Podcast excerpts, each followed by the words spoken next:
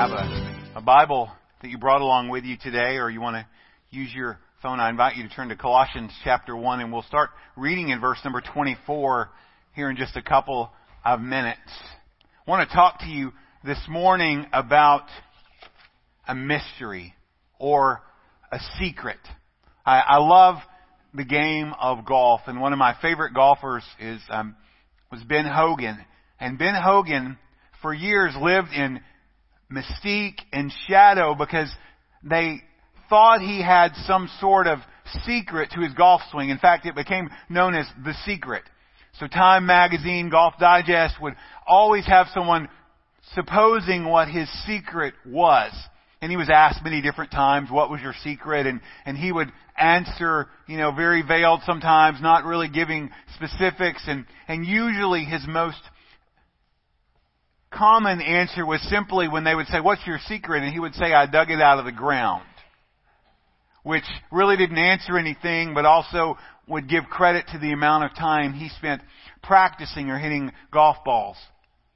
But I want to talk to you this morning about an even greater secret. Because there's many of you this morning that are still struggling and working in your mind to try to figure out how in the world am I supposed to live this Christian life that the Bible talks about. And we run to many different things. And the first place we go, because we're human beings, is to this idea called religion. That there's something that I have to do, or somebody that I have to be, that there's some way that I can do enough, earn enough, make people like me enough, especially God, that I can earn His favor and I can be religious. And we see a lot of religious people, and you may have been a religious person, or you may know religious people. But that's not the secret. Some people look around and think there's got to be some sort of hidden knowledge. Well, there's just something we don't know.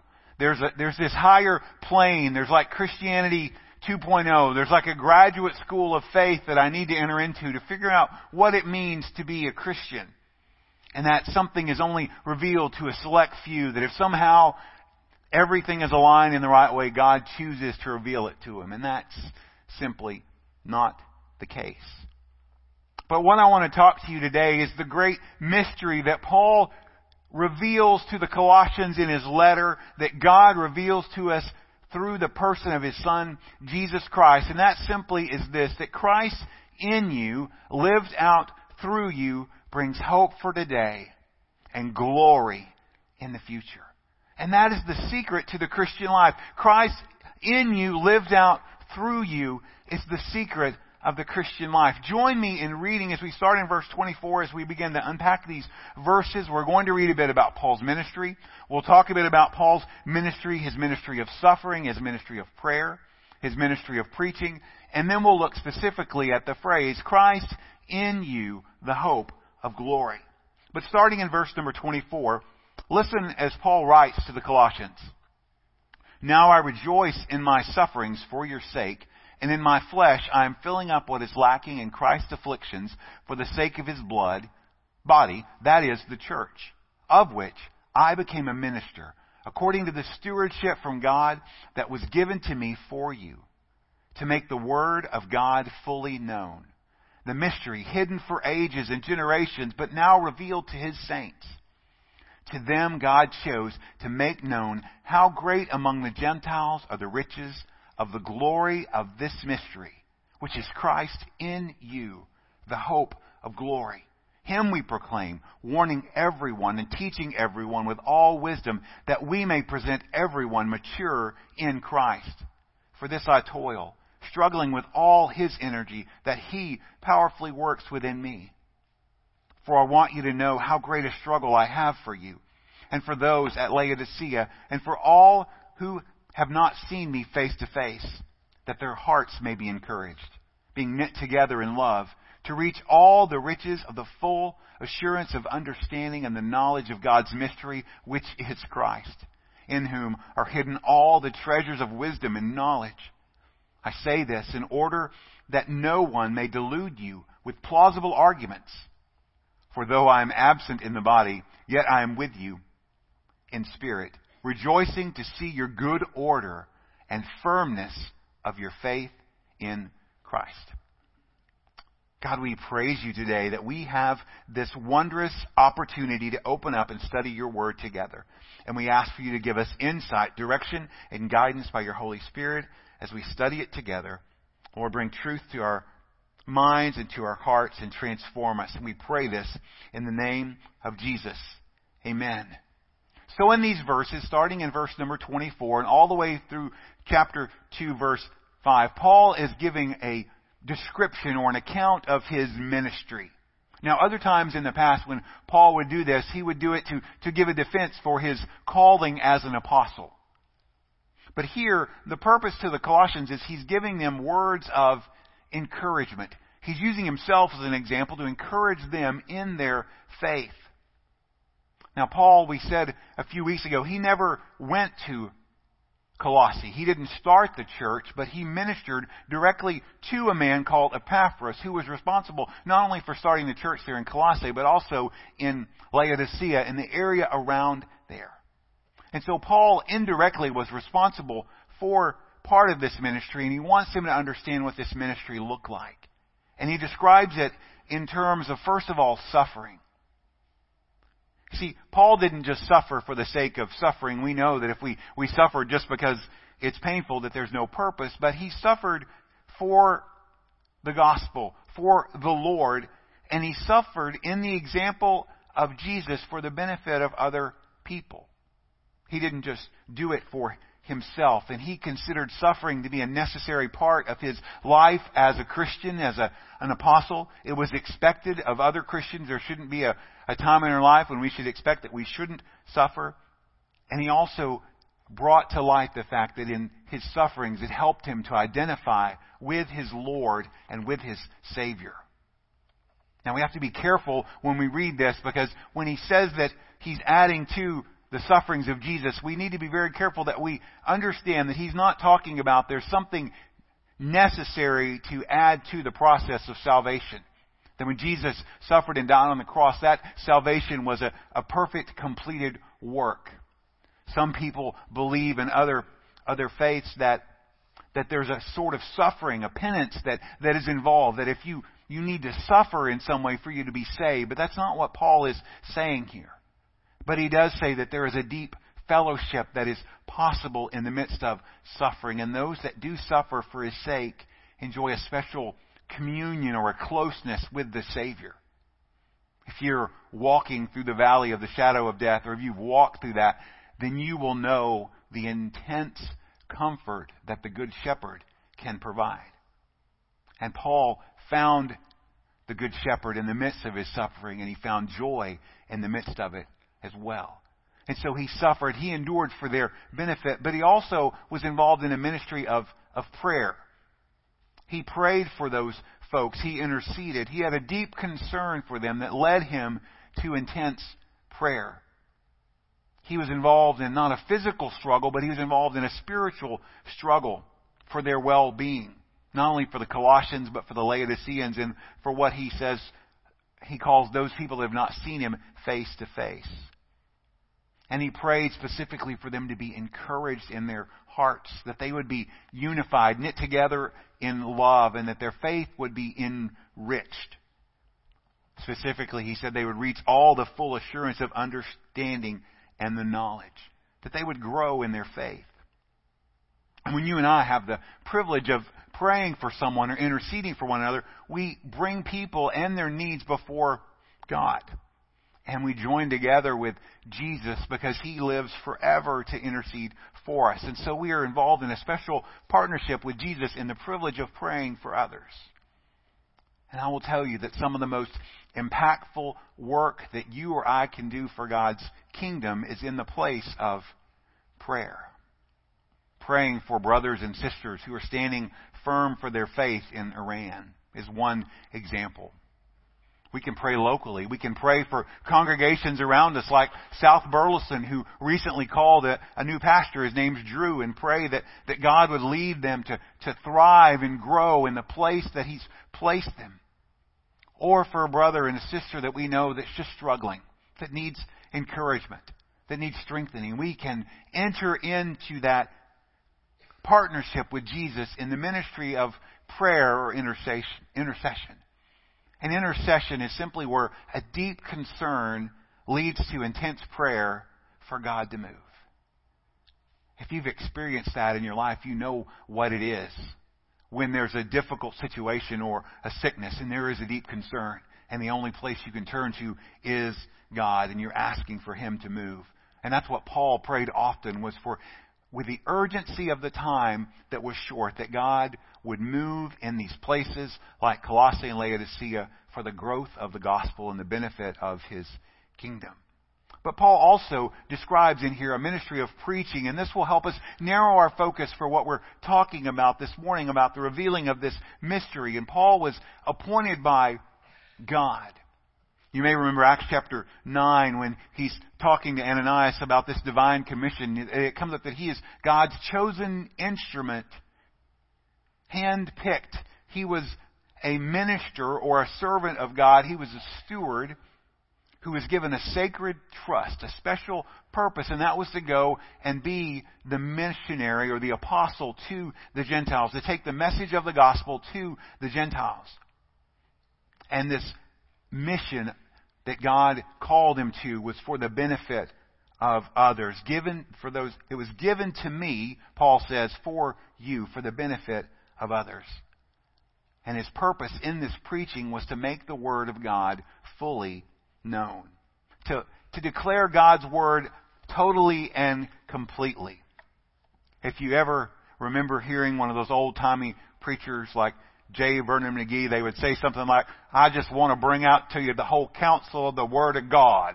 You know, and they say it like that, you know, that, like this is what their job is, the whole counsel of the Word of God. And preachers then, preachers in Paul's time, preachers today, the responsibility is to deliver God's message, to feed the flock from the bread of the, the Word.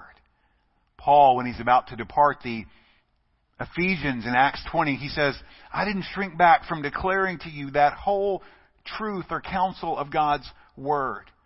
And that ministry he calls proclamation. That there is an open declaration, plainly spoken, that would share the facts and not ideas. So Paul shared facts, truth about God. He didn't share personal opinions. And he warned everyone he met and he taught everyone that he was able to. That's what basically he says there. I want to warn everyone and teach everyone with the goal of making them mature in Christ. He wanted to grow up fully grown Christians and he knew that they required nourishment from all of God's Word. I'm learning in this area of of preaching, and, and I take the, the process very, very seriously, and it's a slow, and I would say in a lot of ways painful process because I don't process things quickly. It just takes me a while, and so in some ways it's a battle within my own mind, in some ways it's a spiritual battle against distractions, but the purpose that I, I hope is to clearly as I can communicate the truth of God's Word. And I realized very quickly along the process that I, I couldn't do it alone. And neither could Paul.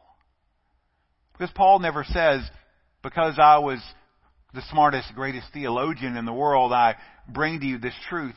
No, he tells us that he toils in the ministry, he labors in the ministry, he struggles like a wrestler trying to pin his opponent or like a runner who's trying to reach for the finish line, not with his own strength, but with this secret energy now, I'm not talking about he had an extra couple of cups of coffee or he had Red Bull.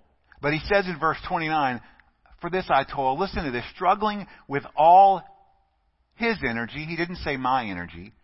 That he works, power, he powerfully works within me. So listen to what Paul's saying. I'm working, I'm struggling, but it's all the energy of Jesus. It's all His power wonderfully working in me. Do you see what he's saying? It's Jesus who does the work. And where does he do the work? It's inside Paul, and it's a powerful work.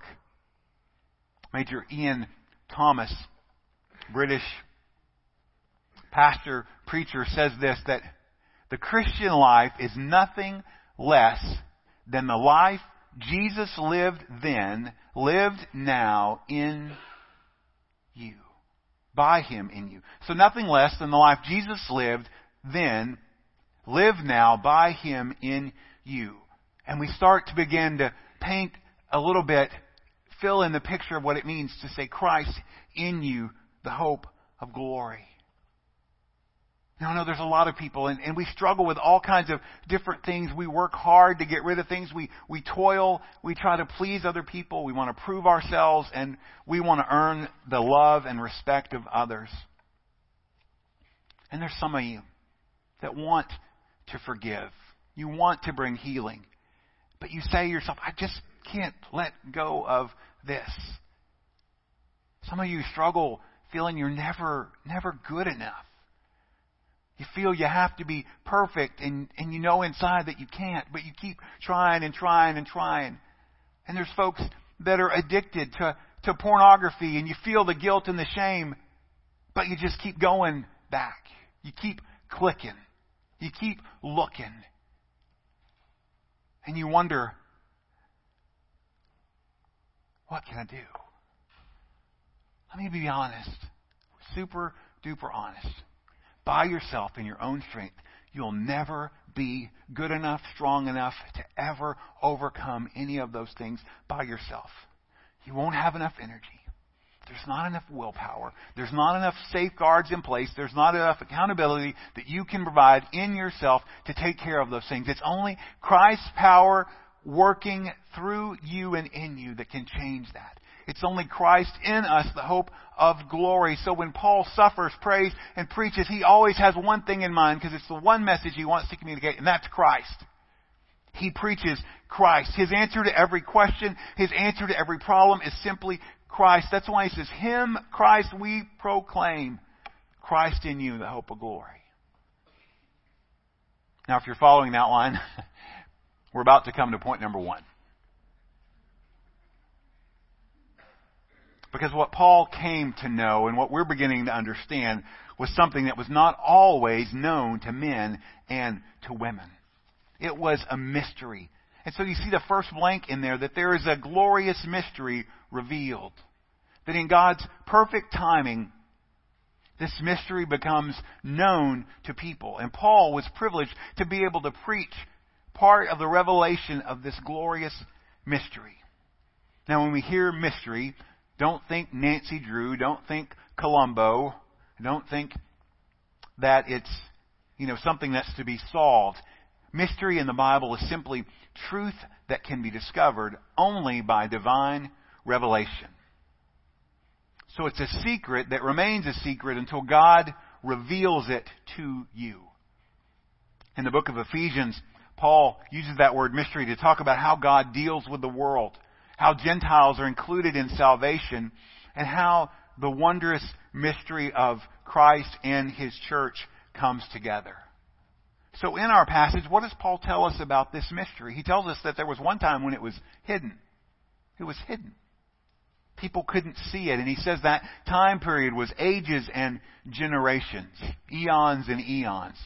So calendar year after calendar year, family generation after family generation. Even though God knew it before the foundation of the world, it was covered up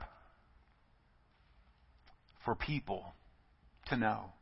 Now, there were some signs and some hints throughout time. Ezekiel, remember, reminded us in Ezekiel 36 that God would personally take up residence in his people.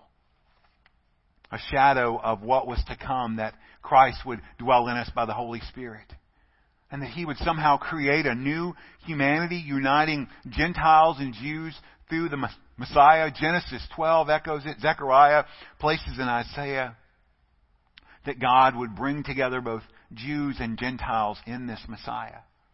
And he says it was hidden, but now it's been revealed. In the past, it was just an exciting thing to find out that a family member or a friend a couple was having a baby. But now, all the emphasis is not on so much we're having a baby, but it's these extravagant different ways that they reveal the gender of their child. Now, unless you keep that a very closely held secret and don't choose to, to reveal that, and they do all some, kind of great things to do it. You know, they started with candy bars and cigars, and now, you know, it's full blown video productions with, with special effects and things such as that. And there's an excitement that builds. And people want to know. They can't wait to know. How much more when the God who created all things begins to break this long silence and reveal to his people through these prophets that he is in the process of making all things new. So, what is the mystery? I want to give you um, a definition. Um, if you have the ESV Study Bible, it is in the ESV Study Bible. Um, this is not in it was not developed by me, but I think it's concise. It's a little long, and you'll see it on the screen um, when Zach moves the slide up to the next um, slide. It's God Himself. What is this mystery? God Himself, in the person of Christ, will be directly involved and personally present in the lives of His people. And His presence assures them of a future with Him when He returns. Now, that's a very technical way of saying it's Christ in you, the hope of glory. But I give that to you just so as we start, we can understand that this secret was not an exclusive secret. Because what was happening in the Colossian church is there were teachers that were going around saying, hey, we have this exclusive secret. If you want to grow in your faith, if you want to be a real Christian, then you need to know these things. There's some way that you can, you can ascend to this higher spiritual plane and know these things. And Paul tells them there is a secret, there is a mystery, but it's not an exclusive secret, it's an inclusive secret. Because he says in John, as many as did receive him, he gave the right to become children of God. And if we are children, then we are heirs. And that he would dwell personally and be present in his people. And so Paul is beginning to unfold a mystery that's not a secret insight, it's not a philosophy, but it's a person. And the person is the Lord Jesus. So the second thing and hopefully you can fill these in without even me telling you. But the second thing is Christ in you. So we have the mystery, which is Christ in you. It's Jesus Christ, who he says earlier in the verses 15 through 20 is the image of the invisible God.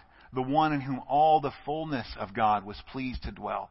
The one who holds all things together, the one who is head of the church, dwells in you. Doesn't that just blow you away? The God who created you for everything and holds everything is the head of the church that is over all creation, dwells in you. It's Christ in you, living in you by the Holy Spirit.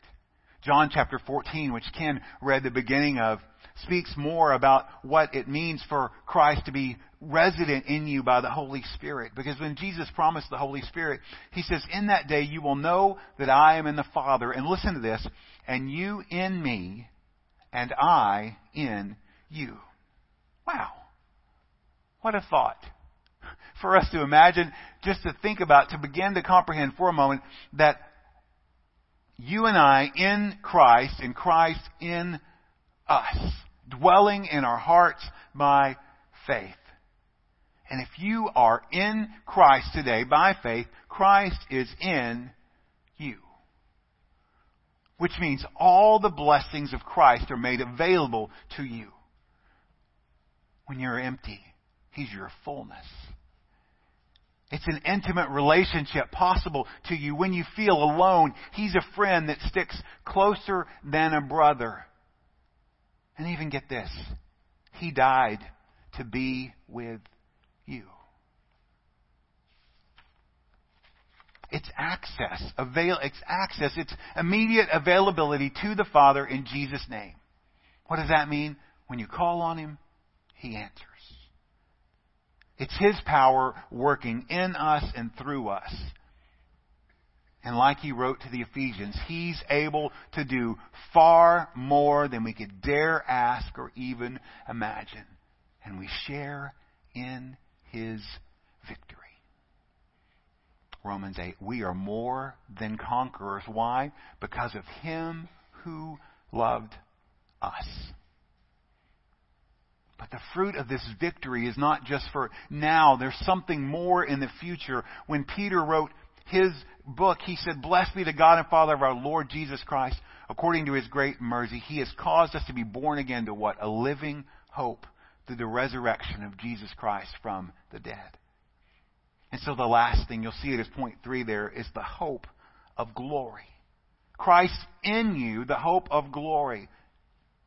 Hope is simply the joyful expecting of something based upon fact. It's a certain future that you can take stock in because you know it's going to happen. So we can be joyful now because of something we know will happen in the future. Now, when we look at this phrase hope, and we look at this phrase hope of glory, we have to wonder where in the world does glory fill in this? Well, if you go all the way back to the Old Testament, and thank you, Scott, for singing that song, and and nobody in here would know whether you did Hebrew right or not, but it sounded really good to me. Um, it really did. And so I probably don't have enough moisture formed in my mouth to say Shekinah probably the way I'm supposed to. But the Old Testament expression, the Shekinah, was the visible presence, the manifestation of the invisible God. It was a radiant cloud or a brilliant light inside a cloud, and it signaled what? God was present. His immediate presence was there. So that's the Old Testament. Jesus, when He came, the New Testament is clear. Jesus is the glory of God made visible. The image of the invisible God. And the mystery, the hope of glory, is that God shares His glory with us in Christ. A glory that Moses couldn't even look at. He had to see the back side of God. He had to cover his face in his presence. Now God shares treasure in jars of clay to show that the surpassing power belongs to God and not to us. It's because we are cracked, broken vessels and his light, his glory shines through us to show people without a doubt that it's not our strength, it's not our power, but it's his strength, his power working in us. There's a future hope that is reminded made, we're reminded of constantly because of His presence in us, Christ in us. He's our life, and because He is present with us now, it's like a personal guarantee of an inheritance waiting in the future. Ephesians 1:14 listen to this. Jesus is present in us by the Holy Spirit who has according to Ephesians, the guarantee of our inheritance until we acquire possession of it to the praise of His glory. Now, if we decided to go out this afternoon and buy a piece of real estate, depending on the type of transaction, they may require of us to write a check to them for a certain amount called earnest money. And it's a good faced gesture that would simply say, I'm serious about buying this house, and I will do all that I can to complete the transaction. God never backs out of any transaction. What he begins, he completes. He is faithful. The God who keeps you safe now is the same God that will gently lead you home. And he took up residence inside of you by faith in Christ to prove it. So the good news Christ in you, the hope of glory. Present tense, alive in Him, continuing to live in Him, and then a future hope where we will be forever in His presence, where the very place of His existence, heaven, will be lit by His glory to the point that we won't need a sun and we won't need any light. And in Colossians 3 verse 4, which we'll come to in a week or so, when Christ who is your life appears, then you also will appear with Him in glory. Amen? Christ in you the hope of glory. A.W. Tozer used to say, Your hope is just as good as Jesus. In Christ, hope of glory. Apart from Christ, without Christ, Ephesians tells us what? We are without hope and without God. And so this morning, I want to give you a call to action or a campaign of, of hope. Political campaigns are in full swing now. And eventually they'll figure out what they're doing and we'll have two candidates to, to vote for. But they have platforms, they have agendas, they have promises. There's things that they say they will do, there's things that they say we do need. And I want us to think about in this beginning of the political season a campaign of hope. And I want to give you three words. Want to give you the word live, share, and pray. First, live. Live. Live in hope. And let me remind you again, it may, I hope it was clear earlier, that this is not about trying to be religious. It's not about more knowledge. It's not about becoming more spiritual. It's not filling your life with phrases like, I have to do this, or, oh, I'm going to do better in this, or I can earn it, I can do it. No, it's a relationship. It's a calling out to God and saying, God, I invite you into the mess that is my life because you're the only one that can clean it up. And so if you're one of those people I mentioned earlier and you're struggling, in some area, you're struggling to heal, you're struggling to forgive someone else, you're struggling with an addiction, you're struggling with pornography, you're just struggling with the fact that you want to be good enough, but you can't be good enough. And finally, you come to the point where you just cry out in your mind, I can't do it. And you know what God says? I know, but I can. And finally, now that I got you to the point that you know you can't do it, I can work in you. For me to live is Christ, to die is gain. We die a death to ourselves so that we can live in Christ. And we have to face the reality each and every day that we're never, ever, ever going to be good enough. But Christ in us, the hope of glory, wants to work in us and through us to change us and transform us. I read a verse last week with an explanation. I can't even say the word. I read a verse last week and I really liked it. Let's say it that way. Um, I read a verse last week. I really liked it. Let me just tell you that I'd never seen the verse in this light before. But do you remember when Jesus said this? If you love me, you'll keep my commandments. Now, if you were like me before I read this perspective, the first thing my mind zeroed in on was the second part of that verse. And I would read it like this You'll keep my commandments, and by that you'll show me that you love me. That there's some. You'll keep my commandments. You'll follow this list of rules. And because you follow those rules and you're a good boy or a good girl, you'll show me that you love me. But if you read that with the focus on love, listen to how it sounds.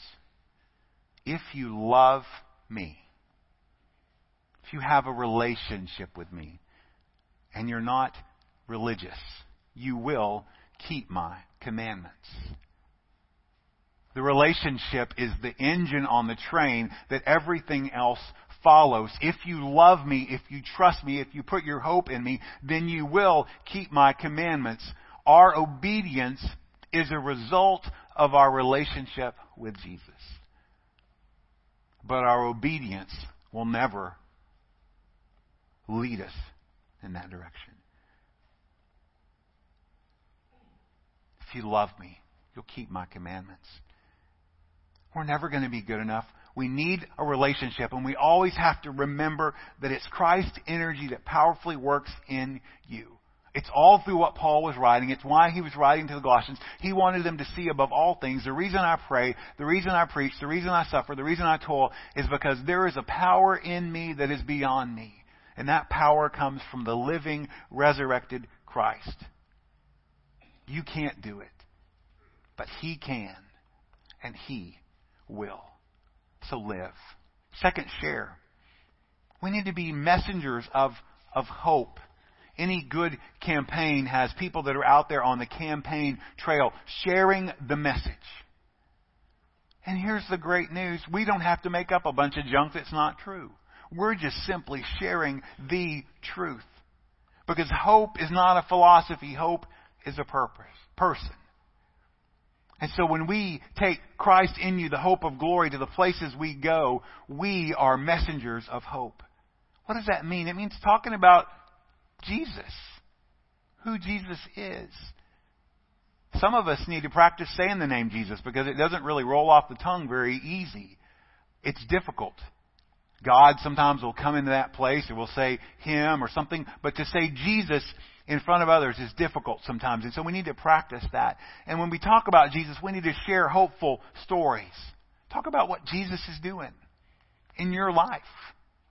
This is what, man, I opened up my Bible this morning. I was reading in, in Colossians, and this is what Jesus said to me. He said, He's my hope of, of glory. It's about sharing things about what what Jesus is doing in other places. You hear a really great story about how Jesus is moving or working, then you share it.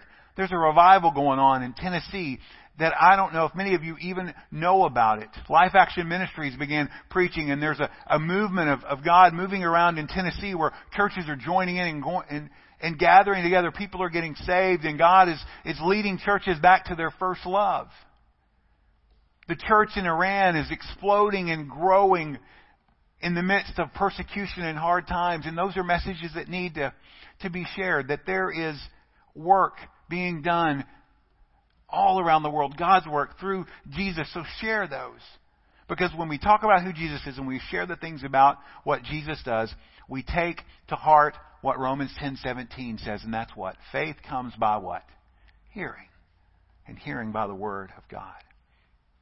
So we live, we share, and we pray. Remember earlier I said intercession is bringing people and their needs before God two areas I want to give you when we're done. First of all, those that are without hope and without God. People that we would call, we would term as lost, people that are outside of faith, the people that Jesus truly misses the most. And that we can pray for them to come to know the hope that is available in Jesus. But then we can also and should also pray for other believers and we can pray that they would encounter Jesus in a way that they would have a Jesus awakening or a hope awakening. That they would begin to see more of who Jesus is in their life. And they would gain a larger perspective, a larger vision of who Jesus is. That's why when you read this, this chapter, this book, that's why these verses, verse number 24 through 29, come right after verses 15 through 20, because what is Paul doing? He's painting a picture of this is how big Jesus is. And this Jesus that is this big, bigger than we can imagine, is inside of you. And we can stir up hope in one another through our prayers and through our encouragement. Let me remind you what I said at the beginning. Christ lived in you. Christ in you, lived out through you, brings hope for today and glory in the future. And that is the glorious mystery. Will you pray? Father, we are grateful that even though we don't understand it and we can barely comprehend it, it's something that we can certainly and surely be faith, thankful for.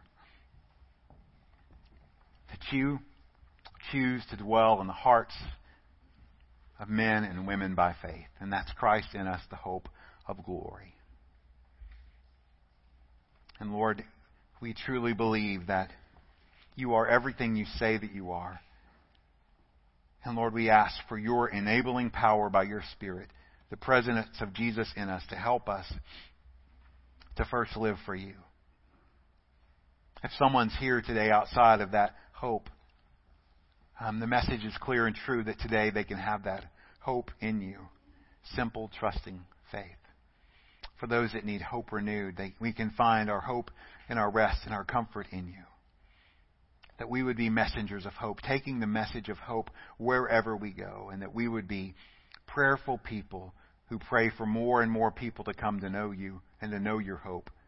And for those whose faith has been weak, their hearts have been wounded, to be reconnected, reintroduced to the wondrous Savior that we love and we serve. And God, we thank you that it's the work you've called us to do, but it's not our power that does that work. That it's your power your strength that powerfully works in us. So, Lord, we thank you that what you call us to do, you empower us to do, you give us the ability to do. Just to simply humble ourselves before you and say, I can't do it. But you can, and you will, for your glory. And we pray in the name of Jesus. Amen.